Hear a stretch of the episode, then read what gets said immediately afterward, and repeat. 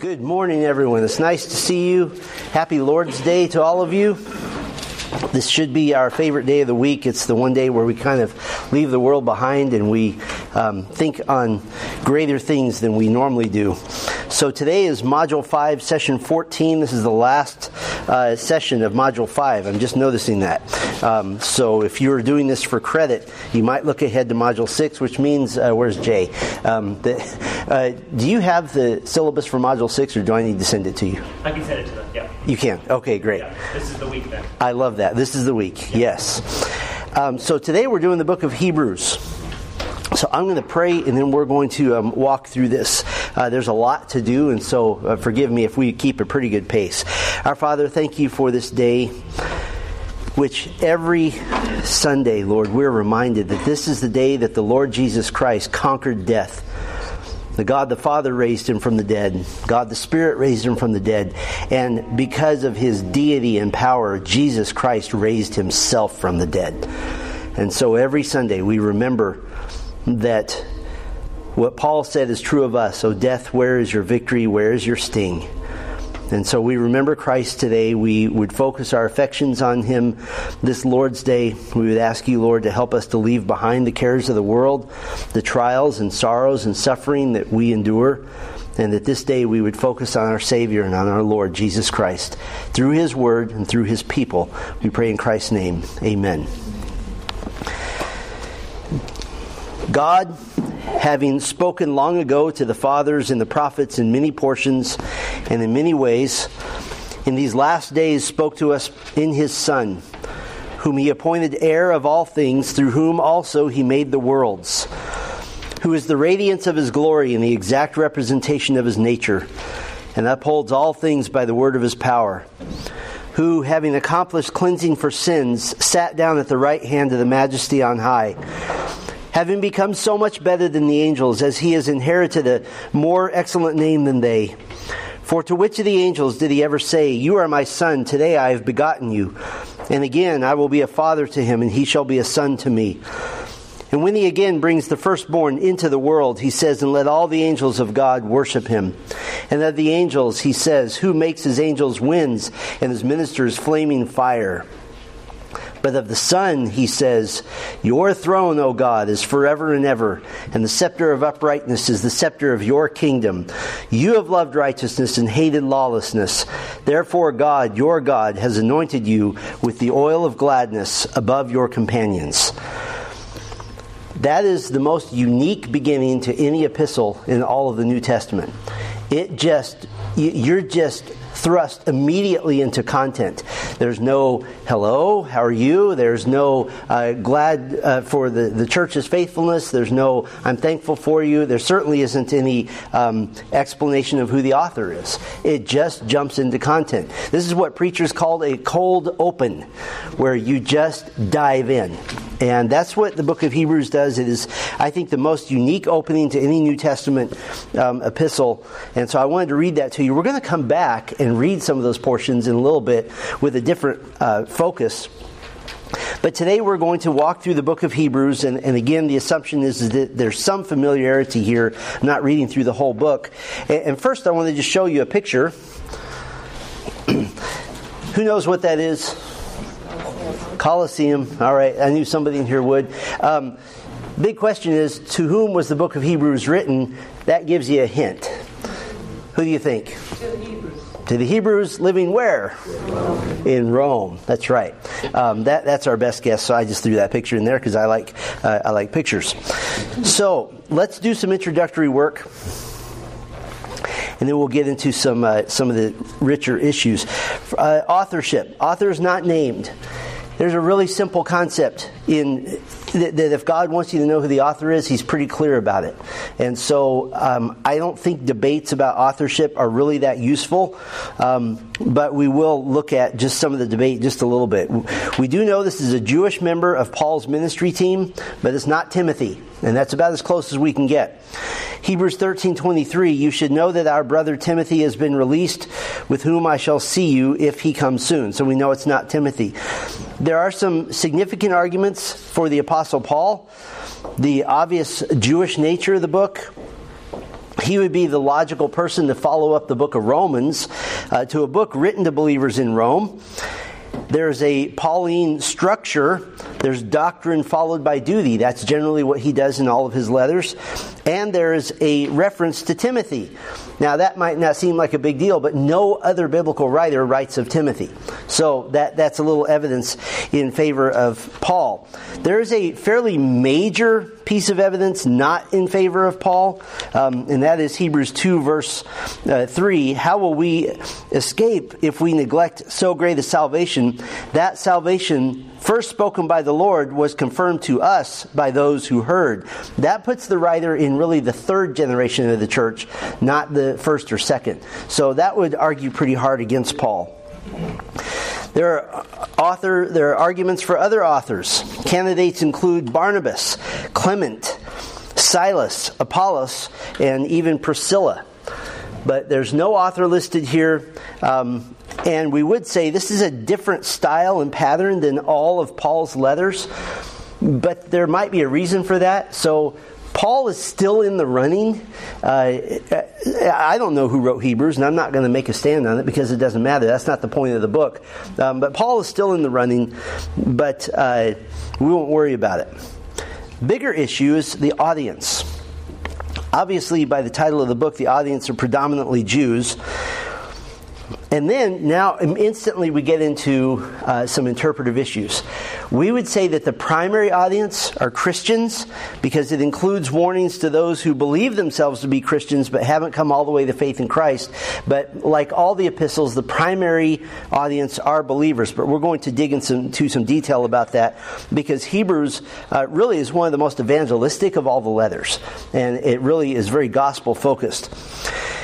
Hebrews 13 24 says, Greet all your leaders and all the saints. Those who come from Italy send you greetings. Um, this is a specific group. It's not written in Italy, and it's emphasizing the Italians. So um, they're, they're Jews, they're Christians. The majority position of most commentators then is that this is written to Jewish believers in Rome. And this would be uh, important because at this point in church history, Rome is the center of Christianity.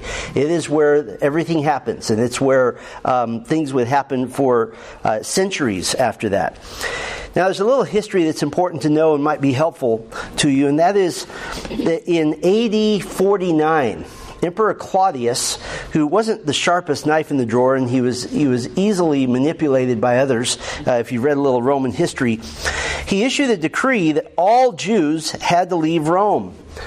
There were 26 synagogues in Rome. So that, that meant an exodus of thousands and thousands of people. Um, this was a big deal. This is right when Acts chapter 18 happens. Priscilla and Aquila had to leave Rome and they go to Corinth because they're kicked out of Rome. So when the Jews were told to leave, their property was up for grabs by anyone, including their homes. So this was devastating to them. And so any Jew left who would who would not go around who was who was uh, decided to stay they would not claim to be a Jew because it was too dangerous and it was illegal. And so at that point, Jews were making the choice keep my property and pretend to, to not be Jewish, or say that I am a Jew, I'm a follower of Yahweh, and have to leave. And so any assembly of believers that was predominantly Jewish now had to leave. And what did that include? That included all the Jewish Christians, all the believers um, who were Jewish. What does that leave? That leaves every single church now being run by Gentiles. Every single uh, iteration of the church, meeting of the church, being run by Gentiles. So now the believers in Rome are, are almost exclusively Gentile, with maybe a few Jews had, who had returned. Romans addresses uh, contentions between Jewish and Gentile believers. So uh, eventually, uh, the Jews were allowed to return, but but now they weren't in charge anymore, and they were the definitely the minority, and that's the situation we find in the book of Hebrews. So, where would we date this? We would date it around 64 to 68 AD, written to a Jewish congregation in Rome. So, that puts it 10, 15 years after Romans, somewhere in that vicinity. This is written to Jews who hadn't fully integrated themselves into the church as a whole. Now, what does that tell us? It tells us that many of them did not obey Paul's admonition in the book of Romans, and so that they had stayed um, separate. Now, in this particular time period, it's dangerous to be a Christian in Rome. Nero has come to power. There's a whole new conflict uh, ba- based in suffering. Now it's not just uh, you might get kicked out. Now it's you might die for your faith, and that was a very real possibility. So now it wasn't you might die for being a Jew. It was, or you might be kicked out for being a Jew. Now it's you might be, you might die for being a Christian. So what would be the temptation for the Jew who said he was a Christian? The temptation would be to renounce his identity with Christ. In AD 49, it was dangerous to be a Jew. Now in the 60s, it was dangerous to be a Christian. And a Jew had an, had an, an, advantage. A Jew could prove that he's not a Christian by simply saying, No, I'm a Jew. Here's my heritage. Here's the synagogue I go to. Okay, well, we'll leave you alone because you're not a Christian. So that's the situation, and the book of Hebrews addresses that group as well um, very effectively. Book of Hebrews is very unique, and one of the reasons I read the opening to you is that it's not as much a letter even though we have it in the form of a letter, as it is an inspired sermon manuscript. It is a sermon. The author is basically saying, if I could be with you, this is what I would preach. And, and it goes like a sermon. There's no greeting, there's no thanksgiving uh, like all the other epistles. It's a message to be read to all. And, and this is so valuable because this is the closest to what we have to what a sermon looked like in the New Testament church. In fact, one of uh, my professors in seminary said, I don't like to talk about the author of Hebrews, I prefer to talk about the preacher of Hebrews. That he is a preacher at heart. So it's a very unique book. So let's walk through some of the historical and theological themes with a, a couple of uh, digressions. First major theme Old Testament. If you're going to write a letter to a bunch of Jews, what are you going to use? The Old Testament. You have many texts in their Hebrews usage, and this is these are just some um, examples. Psalm 8 is used in Hebrews chapter 2. Psalm 95 is used in Hebrews 3. Psalm 110 in chapter 5, uh, chapter 7 twice. Uh, Psalm 110, by the way, is the most referenced Old Testament passage in the New Testament, and it's three times alone in Hebrews. Jeremiah 31 is used in chapter 8 and chapter 10. Psalm 40 is used in chapter 10. Habakkuk 2 is used in chapter 10, Proverbs 3 used in chapter 12. This is the New Testament epistle as far as quantity, not number of references, but as, as far as just quantity, words, uh, large chunks of Old Testament is is more saturated with Old Testament than any other book. Um, now, as far as specific separate references, Romans and Matthew actually comes out ahead slightly, but um, as far as just chunks of Old Testament, the Old Testament is coming out in Hebrews more than any other. And here's one little digression. I can't remember if I put this up here. No, I didn't. So this is part of our digression here. A long time ago, I went through the book of Hebrews to find out how to preach the Old Testament from the New Testament. And I, I came up with a list. This is, these are things I've learned as a preacher from the book of Hebrews. I mean, when you have a Holy Spirit inspired sermon, you study that thing because you can't go wrong. If I say my sermon structure is just like Hebrews, then I know I'm right. Right? So here's what I learned about preaching. And you don't have to write this down, it's just for your uh, interest or lack thereof. I don't know which. The preacher of Hebrews is not afraid to read and quote lengthy passages from the Old Testament. We, on an average Sunday at Grace Bible Church, between Pastor Darren and myself, we try to read the equivalent of about two to three chapters of the Bible to you. And so we're not afraid to do that. That's what Hebrews did. Um, he wasn't afraid to quote some multiple times. Um, I, have I've read books on preaching that say once you quote a verse once, you should never say it again. Well, the author of Hebrews would disagree with that. He takes the time to give the context of his quotes. Here's what was happening. Here's why this is important. He is clearly Christocentric in his preaching, meaning that, that his use of the Old Testament points us toward Christ. He saturates his message with the gospel using the Old Testament. I love this. He doesn't pander to unbelievers in his preaching. He warns them multiple times to repent. He assumes that there are unbelievers listening to this letter being read. He also warns believers to be obedient to Christ, and he's not soft about it. He's just direct. He's not harsh, he's not soft, he's simply direct. He uses illustrations from Scripture itself. Those, those are my favorite kind.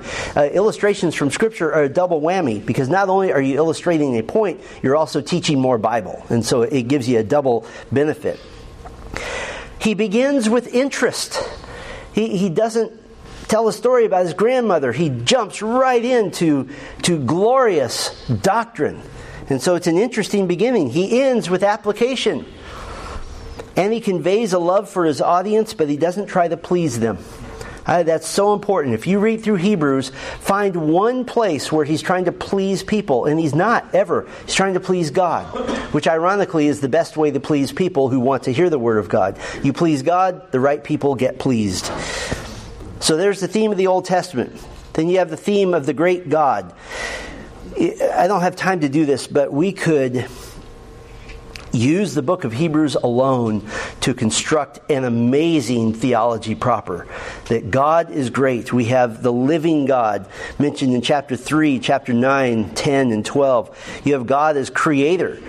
Um, I, I, always chuckle at. Uh, people who say, well, the first two chapters of Genesis are, are questionable, and because we question them, then we question the account of creation. A few years ago at our Steadfast Bible Conference, I preached a little mini sermon, and one of the things I included was a list of every single place in Scripture that speaks of God as creating, and there are dozens and dozens and dozens of them, and Hebrews 2, 3, and 4 are clearly God as creator. You can't foist any sort of uh, theistic evolution on, on the text of Scripture because even if you don't believe Genesis 1 and 2, you have the other 70 odd passages in Scripture to deal with uh, creation. So he's the living God, he's the creator. He's said to be a consuming fire. The, the final chapters of Hebrews are some of the most terrifying in all of the Bible. Hebrews chapter 10 says that there is a point in time when an unbeliever is no longer offered grace for all eternity.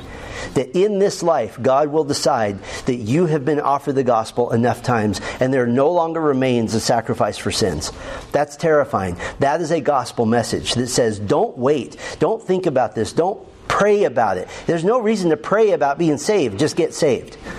That's what the end of the book. It, it, it reads like uh, the end of a Lord of the Rings movie. I mean, it's just it's just terrifying. There's fire and there's brimstone, all kinds of places, but with a glorious Savior. And the sermon begins right up front. God has spoken to you in His Son.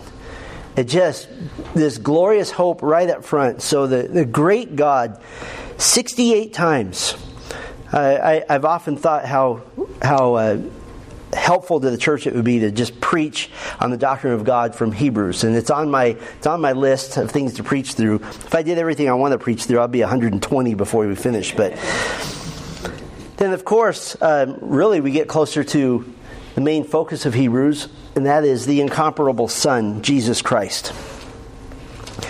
He's called the Son of God 12 times. He's called the Christ 12 times. He is called Jesus 13 times. Baker's dozen there.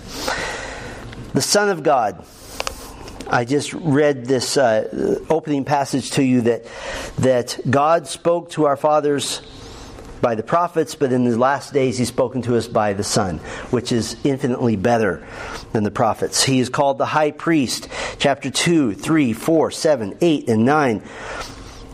Hebrews 2:17 Therefore he had to be made like his brothers in every respect so that he might become a merciful and faithful high priest in the service of God to make propitiation for the sins of the people. And the, the, the importance of Jesus as the high priest is he is the one who can stand between us and God, not just as a mediator but as the sacrifice necessary. And so that theme happens over and over again. And, and to put yourself in the in the mind in the heart of a Jew what is one thing that Jews in the early church era, what would they miss? They would read their own history and they would go back and say, Oh, those days of glory when we had the tabernacle and the temple, and we had the high priest, and we had the days of sacrifice, and we had the we had our Passover together, and everybody gathered in Jerusalem, hundreds of thousands of people gathering three times a year. This glorious the, uh, theocracy, this nation ruled by God, and a major part of that was the high priest. And Israel hung their hopes on the high priest because once a year the high priest entered into the holy of holies to make atonement for all for the sins of all the nation. And they they hung their hopes on this. They didn't have that anymore. They were scattered all over the world. Their national identity just shot to pieces. And so when the writer of Hebrews says to a Jew, You have a high priest who has not just entered into the Holy of Holies made with hands, the little cute Lego model version that God put on earth, but he has entered into the true Holy of Holies on your behalf in heaven to make sacrifice for you. He is that sacrifice, and because of that, you may enter into the Holy of Holies. That's thrilling to a Jew. That is absolutely thrilling. We have the theme of the better. And I put some references up there, and I'm sorry for those I'm standing right in the way of that. You can dodge your head, whatever you need to do. I put a bunch of references up there, just a couple of them. Hebrews 1 4, having become as much superior to angels as the name he has inherited and is more excellent than theirs. Chapter 6, though we speak in this way, yet in your case, beloved, we feel sure of better things, things that belong to salvation. In chapter 7, he, Christ is better than the law. Chapter 12, he speaks a better word than sacrifices of the past. What the book of Hebrews is, if somebody asks you in one sentence, how can you summarize the book of Hebrews? Christ is better than everything. Even better than other things God has given. Better than the angels, better than the law, better than sacrifices from the past, better than Moses. Big old section on why Christ is better than Moses. You tell that to a Jew who practically worships the ground Moses walks on, and you prove your case Jesus is better than Moses, that's a major apologetic point to follow Christ. I'll go faster with the next two. You have the theme of faith. And of course, where's the most famous faith section in Hebrews? It is what some call the Hall of Faith in Hebrews chapter 11. This list of people who believed something from God but never saw it in this life. You have the theme of encouragement. Now, let me be clear about this. Our English word for encouragement sounds a little therapeutic, right? Sounds a little uh, soft, and that's okay. There, there, there are times for that. There are times to put your arm around someone and say, I'm praying for you, and, and I love you, and I'm thankful for you. There are times to say, You can do it. Um, if any of you have ever coached seven year olds, you know, you don't scream at them and tell them that they're going to be cut from the team if they don't get it together. You know, you say, You can do it. You have no genetic talent for the sport whatsoever, but you can do it that's kind of how we think of encouragement. encouragement in the book of Hebrews is more like you must come to Christ or you're going to go to hell. You must, you must, you must. And giving all this evidence for Christ. I haven't had the courage to do this yet, but one of these days, and you'll all know it when it's happening, I'm going to stand up on a Sunday evening and I'm just going to read the book of Hebrews. Oh, nice. And that'll be it. I have one vote in the front for that. So now I'm fearful somebody would say you just didn't want to prepare a sermon this week, but it's a it's a glorious sermon. It truly is. Then you have the theme, and I, uh, to go along with the encouragement, you have the theme of warning, and I want to spend a moment on this. There are five major warning passages in Hebrews. Some have argued for more, but there's five that we would all agree on chapter 2, verses 1 through 4. Pay more careful attention to the message of the gospel. That's the, that's the warning of don't drift from the truth. The book of Hebrews is one of the reasons I don't mind preaching the gospel to a room full of people who all say they're Christians. Um, that I, I, will never assume that anybody, everybody in the room is a Christian unless I'm on a date with my wife. That's about the only time I assume everybody in that room is a believer. Don't drift from the truth. Second major warning passage, chapter 3, verse 7 and following Beware of the hardening of heart and respond today. That's the warning. Don't ignore the Spirit of God speaking in His Word. Don't ignore this. The Spirit of God works in people, and we're not to ignore that. Now, how does that fit with regeneration? I don't know. I do know this, though. As a pastor, I have spoken to plenty of people who have, who have said, I, I really sensed God was trying to get me to Christ and trying to get me saved, but I just decided it wasn't for me. And what I tell them is, is that the Holy Spirit is trying to get a hold of you and you're resisting the Spirit. I, am not trying to explain the theology of regeneration versus free will and all of that. I'm just telling them you're resisting the Spirit of God because that's what Hebrews says. There's a third warning passage, chapter 5, verse 11 and following. Beware of coming close to salvation, but not coming to full faith. The forgiveness will not be offered again. So that's the warning. Don't become bad listeners and learners. I will never forget um, at orientation week uh, when I entered the Master's Seminary and uh, John MacArthur came in and was talking about Grace Community Church, their church, and he, he said something like eh, maybe it was at a, another uh, at the Grace Advanced Academy. I don't remember, but I'll never forget this. He said. Here at Grace Community Church, you will find some of the godliest believers you'll ever have the privilege of being around. People who love the Lord Jesus Christ at a level as deep as possible. Any pastor will say that. But then he said, and you will find some of the most wicked, hateful, heinous people who have been sitting listening to the gospel for 25 and 30 years and have not come to faith in Christ. That's the warning in Hebrews. Don't become bad listeners and learners. Don't be those that, that begin to gloss over the truth and just show up and become religious. Chapter 9, verse 19 and following hold fast the confession of hope without wavering. That's the, the warning. Don't ignore the knowledge of the truth. The truth of the gospel is logical, it is provable, it is, it is completely intellectually sustainable. When somebody ignores the truth, it's not because it's not believable, it's because they don't want it. And that's a very clear distinction that Hebrews makes. Don't ignore the truth. There's a fifth warning Chapter 12, beginning in verse 18, don't refuse the message of Christ. That is, don't ignore the warnings. And I, I said a moment ago, the end of the book of Hebrews just, it, it just is epic in its warnings. So you have to understand that there are underlying repeated warnings in Hebrews, and the warning is this Jesus is great, ignore him at your own risk. And I, I, think this is so important to go against the whole um, false gospel, which says, Would you like to have a relationship with Jesus? And some of you might be going, Wait, that's, I thought that was the gospel. That is not the gospel. Every human being has a relationship with Jesus. The difference is, some will be related to him as, his, as their Savior, most will be related to him as their judge. So, relationship is has nothing to do with it. What kind of relationship? Jesus is great. He's not your best friend. He's not a buddy. He's not your co-pilot. He is the judge of all people. And you ignore him at your own risk.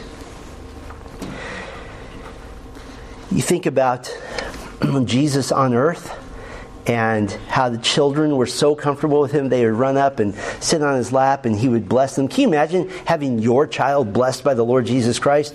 I, we don't know what that means exactly. In my mind, that means, that means guaranteed salvation. When the, chi- when the child is blessed by the Savior of the world, your child is going to be saved. But then you contrast that with the terrified response of the Apostle John in the book of Revelation when he's confronted by the glorified Jesus Christ. Um, you, you, cannot ignore Jesus. You cannot make a Jesus of your own making who is just a really nice guy who walked the earth a long time ago and set an example for us. And then, of course, you have the theme of today. Three times Today, if you hear his voice, do not harden your hearts. Today, if you hear his voice, do not harden your hearts. Today, if you hear his voice, do not harden your hearts. It's mostly used in the context of the warning passages. So, those are the historical and theological themes. Let's look at the literary structure. Is that what we're on? Yes. The literary structure of itself is an interpretive issue. How did the author organize this? It's actually, you can organize this book in, in about a hundred different ways, it seems like, and so we don't worry about it a lot, but we'll just give you some details here. Some feel it's organized like a typical Pauline epistle. You have doctrine in chapter 1 through most of chapter 10. You have uh, exhortation or duty followed, following that in chapter 10, verse 19, all the way to the end of the book. Um, that's viable, but there's a lot of exhortation in the first section and a lot of doctrine in the second section also. So you kind of have to put those lenses on to see that. Others feel it's organized by virtue of the various themes it presents, and that's um, that certainly makes sense that there are themes here and there, and you could organize it that way. Uh, I have found that this is an amazing book for preaching. Now, I haven't preached through every verse of Hebrews. I preached through a lot of passages in Hebrews, but you could you could preach it in one sermon. It would be the easiest preparation ever. Like I said, just read it, and any commentary we give would really take away from it. But it's an inspired sermon. So I, have thought it'd be fun to preach it chapter by chapter in 13 weeks. That's possible because every chapter is a very clear theme. You could take it topic by topic. I, I, went through once and did a little survey of what topics we could do, and I came up with 36. And so that's we could preach it topically. Um, but I would say, and I get asked this question a lot, what, what book is most intimidating in the New Testament to preach? Most people think Revelation. I've preached Revelation three times. That's not intimidating. Hebrews is the most intimidating. Um, the, the, the Greek is complex, the structure is complex, the message is lo- high and lofty, so there's a lot of reasons to um, keep avoiding that for a little while at least. So that's the literary structure. What's the purpose?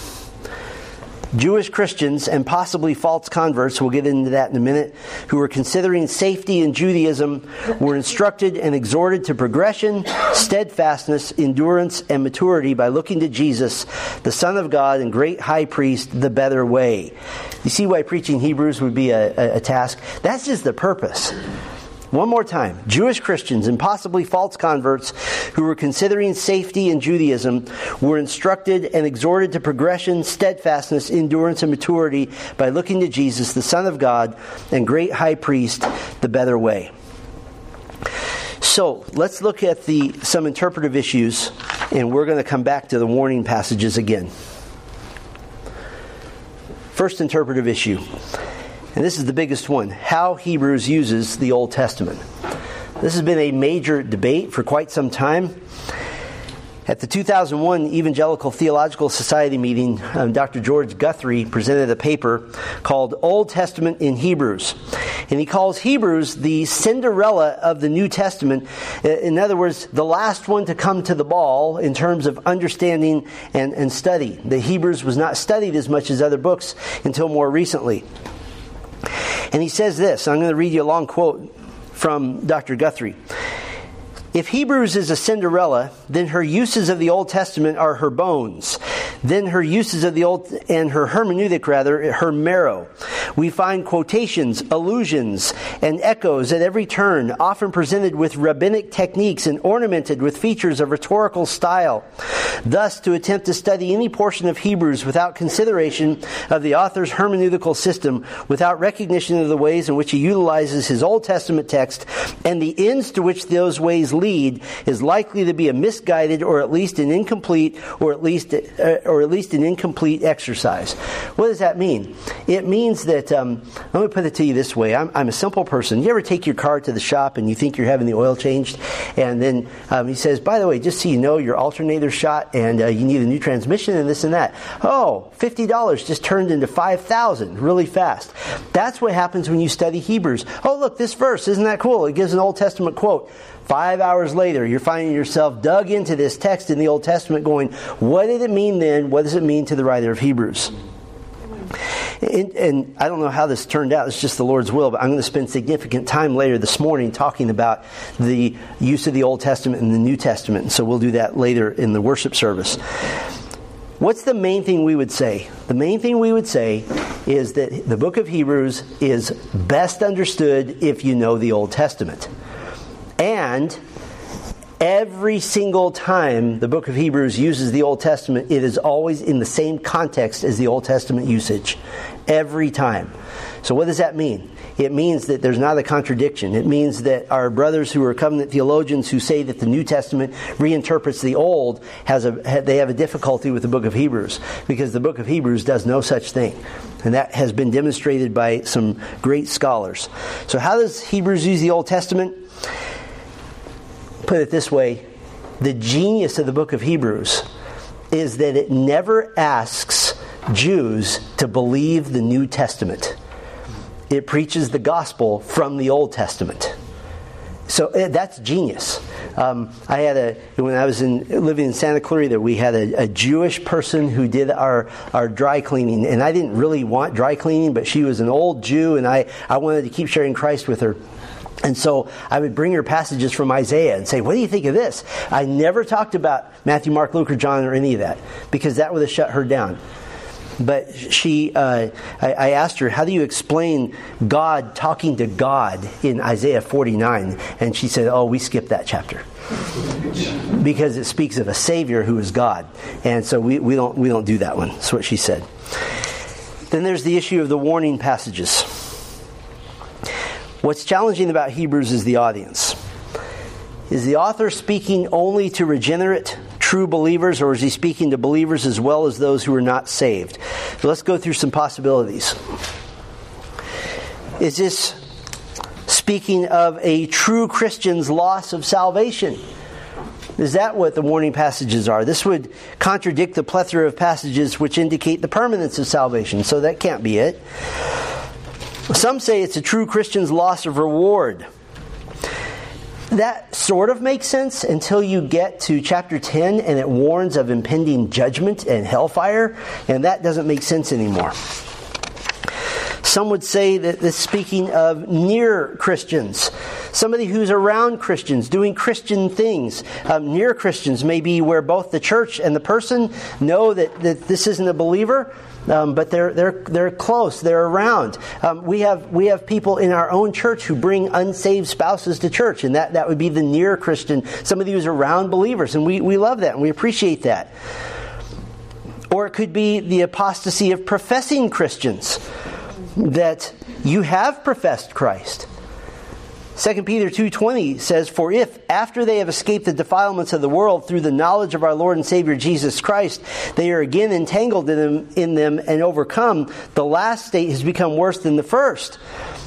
What's that speaking of? That for out, but the, by outward appearances, somebody appears for a period of time to be a believer, but then they fall away. And Second Peter says they're in worse shape the second time around, because now they have they have come to the knowledge of Christ, not saving knowledge, but intellectual knowledge, and rejected this.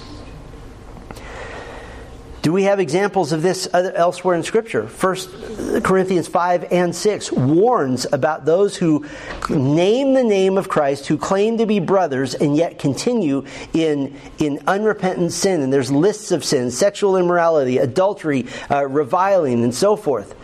That that person, eventually, what do we do as a church? We treat them as if they're an unbeliever because it seems that they were never saved. So, the near Christian's view, that's, uh, that's John MacArthur's view, that, that makes sense somebody who's around the church a lot. The professing Christian, but who's not actually saved, that's, that's another view. My own personal view is that the book of Hebrews adequately covers speaking both to near and professing Christians. As a pastor, I've seen both of them in the church. Um, uh, it, it's, it's a precious thing. The near Christian, the, the person that um, I've sat with couples and had a, a husband or wife openly say, now, so and so here does not profess Christ, and that person agrees. No, I don't. But I really like coming. Everybody's nice to me, and, and I like hearing the, the lectures. I hate it when they call sermons lectures, but that's a.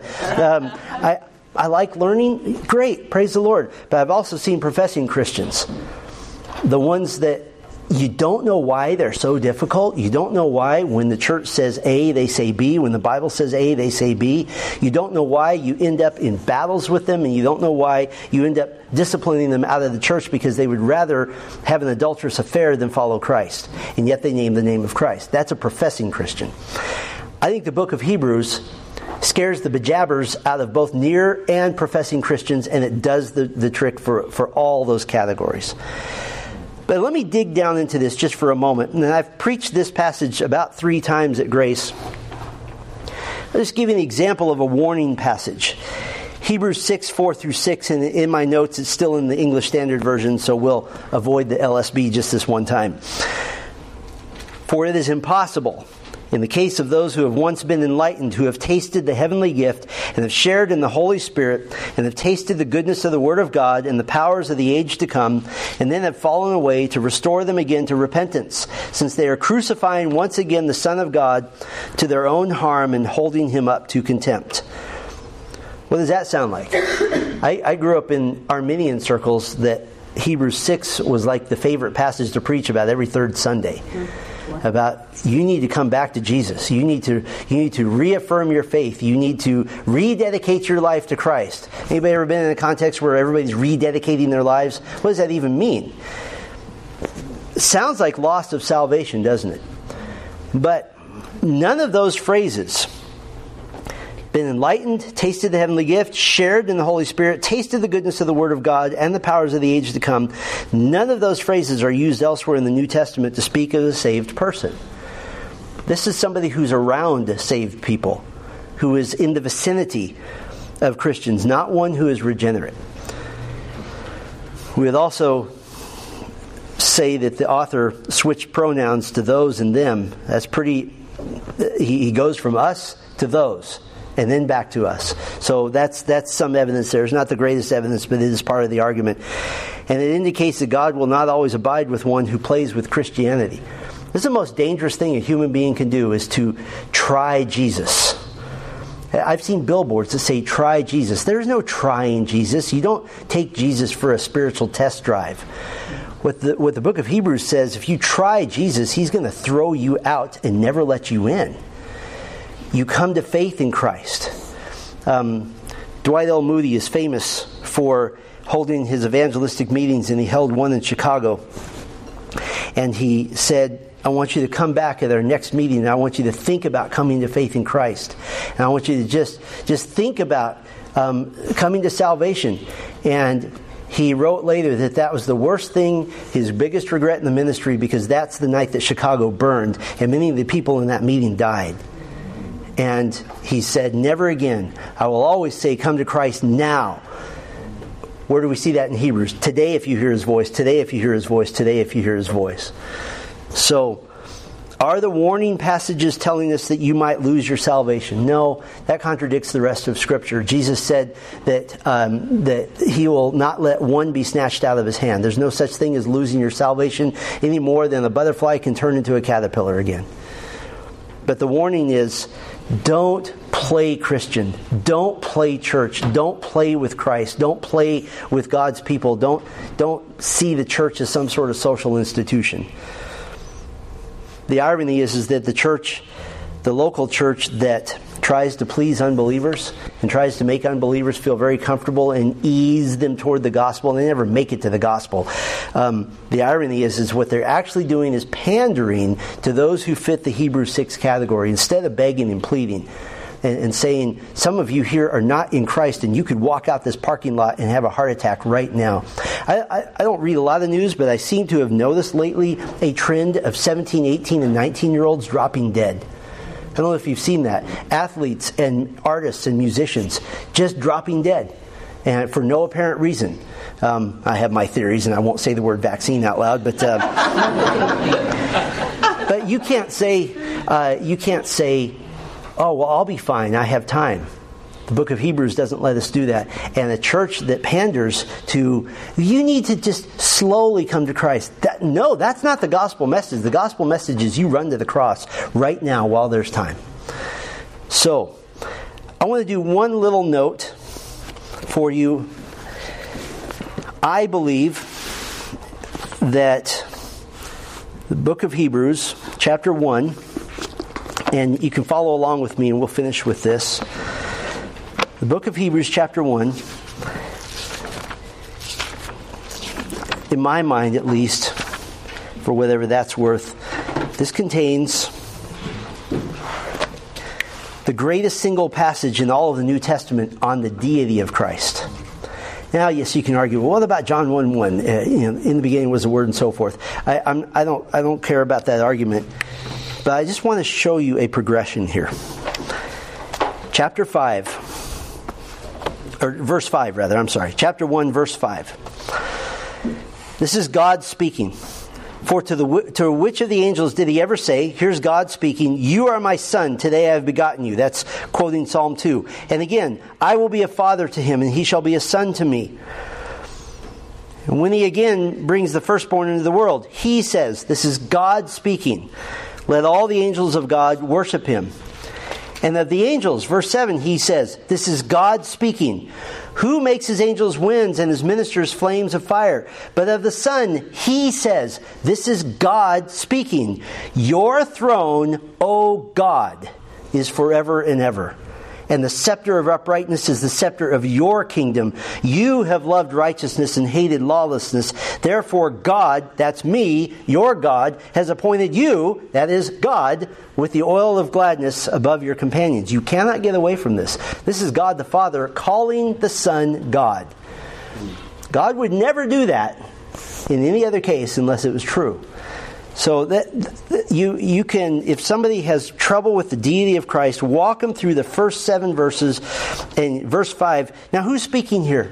Well, God is. Read in verse six. Who's speaking here? God is. Verse seven. Who's speaking here? God is. Verse eight. But of the Son, He says, Who's about to talk? Well, God is. Your throne, O God. And who's He speaking to? To the Son. You cannot deny that. You cannot deny that. It's a precious lady who um, was saved in our church a number of years ago. And, and um, they're not here anymore. But um, she grew up in Jehovah's Witnesses, and this was a, a this was a hang up for her. And I'll never forget this conversation. We did that exact thing. We just walked through Hebrews one, and if you've ever seen a cartoon of a jaw dropping, that's what happened with her. Just this instant. That's God and it, blew her mind. And she came back a week or two later and said, I have been denigrating the very one I ought to have been worshiping. And so that's it. I just if you if somebody uh, corners you and says, "Can you prove that Jesus is God?" Yes, I can. There is a very clear passage in Hebrews 1 will do it. And it's great because it's it kind of hooks you in. Who's speaking? God. Who's speaking? God. Who's speaking? God. Who's about to speak? God. Your throne, O God uh oh, can't get away from that one. So I just wanted to show you that, that God speaks. Um, by the way, in verse 10 of chapter 1, God acknowledges that the Son is the creator also. That's a little extra bonus there. Well, uh, we got through the whole book of Hebrews. I can't believe we did that uh, all in one day. Um, I've got time for a couple of questions and then we'll pray.